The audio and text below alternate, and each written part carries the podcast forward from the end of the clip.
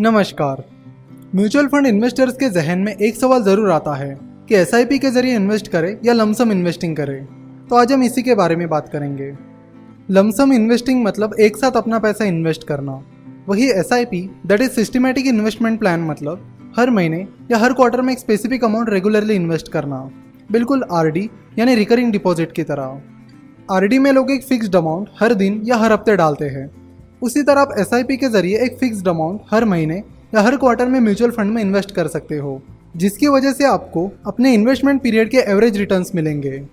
For example अगर आपने किसी इक्विटी म्यूचुअल फंड स्कीम में एक हज़ार रुपये की मंथली एसआईपी शुरू की है और हर महीने की एक तारीख को आप एक हज़ार रुपये इस म्यूचुअल फंड स्कीम में इन्वेस्ट करते हो तो जनवरी महीने की एक तारीख को उस म्यूचुअल फंड स्कीम की जो N that is net asset value होगी, उस पर आपको यूनिट्स मिलेंगे। फिर फेब्रवरी महीने की एक तारीख को उस म्यूचुअल फंड स्कीम की जो एनएवी होगी, उस पर आपको यूनिट्स मिलेंगे। तो इस तरह हर महीने की एक तारीख को उस म्यूचुअल फंड स्कीम की जो एनएवी होगी, उस पर आपको यूनिट्स मिलेंगे। तो जब कुछ महीनों के लिए मार्केट बहुत गिर जाता है तो उस टाइम आपको कम एनएवी पर यूनिट्स मिलेंगे। वही अगर कुछ महीनों के लिए मार्केट बहुत बढ़ जाता है तो आपको ज़्यादा एनएवी पर यूनिट्स मिलेंगे। तो इस तरह आपका रिटर्न एवरेज हो जाएगा। वही लमसम इन्वेस्टिंग की बात की जाए तो लमसम इन्वेस्टिंग कभी कभी एस से थोड़ी रिस्की हो सकती है। क्योंकि लमसम इन्वेस्टिंग में आप एक साथ अपना पैसा इन्वेस्ट करते हो, जिसमें आप कौन से लेवल पर इन्वेस्ट कर रहे हो, ये इंपॉर्टेंट होता है। आप लमसम इन्वेस्टिंग से एसआईपी से अच्छे रिटर्न्स कमा सकते हो, पर उसके लिए आपके पास स्टॉक मार्केट की और वैल्यूएशन की अच्छी समझ होनी चाहिए। लमसम इन्वेस्टिंग के मुकाबले एसआईपी का एक बहुत बड़ा फ़ायदा ये है कि एसआईपी में आप हर महीने एक स्पेसिफिक अमाउंट इन्वेस्ट करते हो, और ये अमाउंट ऑटो डेबिट होती है। यानी ऑटोमेटिकली आपके बैंक अकाउंट से कटती है और आपने चुने हुए म्यूचुअल फंड स्कीम में इन्वेस्ट की जाती है। तो अगर आपने एसआईपी शुरू की है तो आपको हर महीने अपनी एस की अमाउंट सेव करनी होगी, जिससे हर महीने आपकी सेविंग होगी। और यही कारण है कि लोग आरडी शुरू करते हैं। आरडी में रिटर्न तो बहुत कम मिलते हैं, पर आरडी के बहाने उनकी सेविंग हो जाती है।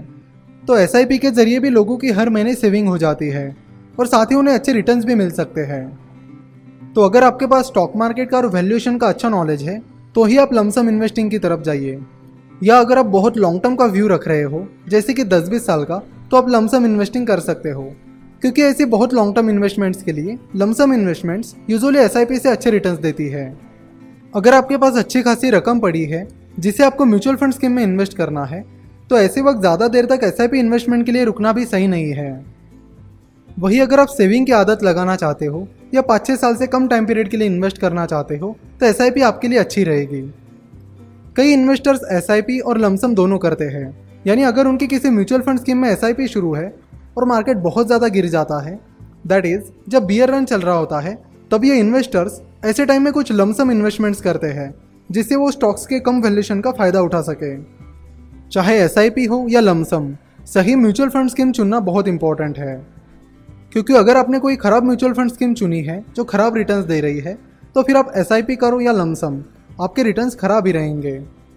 इसलिए म्यूचुअल फंड स्कीम चुनने से पहले पूरा एनालिसिस करें। म्यूचुअल फंड के इस लेक्चर सीरीज़ में हम धीरे धीरे उन सारे टॉपिक्स पर नज़र डालेंगे, जो म्यूचुअल फंड चुनते वक्त देखना ज़रूरी है। ज़रूर ये वीडियो अपने म्यूचुअल फंड में इन्वेस्ट करने वाले दोस्तों के साथ व्हाट्सएप पर और व्हाट्सएप ग्रुप्स पर शेयर करें। अगर आप फिनोवेशंस पर नए हो तो ज़रूर चैनल को सब्सक्राइब करिए और फिनोवेशन की फैमिली में शामिल हो जाइए। और इस बेल आइकॉन पर भी क्लिक करिए ताकि आपको हमारे डेली वीडियोस के नोटिफिकेशंस मिलते रहे। हमसे जुड़े रहने के लिए आप हमें फेसबुक और ट्विटर पर फॉलो कर सकते हो और हमारे टेलीग्राम चैनल को भी ज्वाइन कर सकते हो।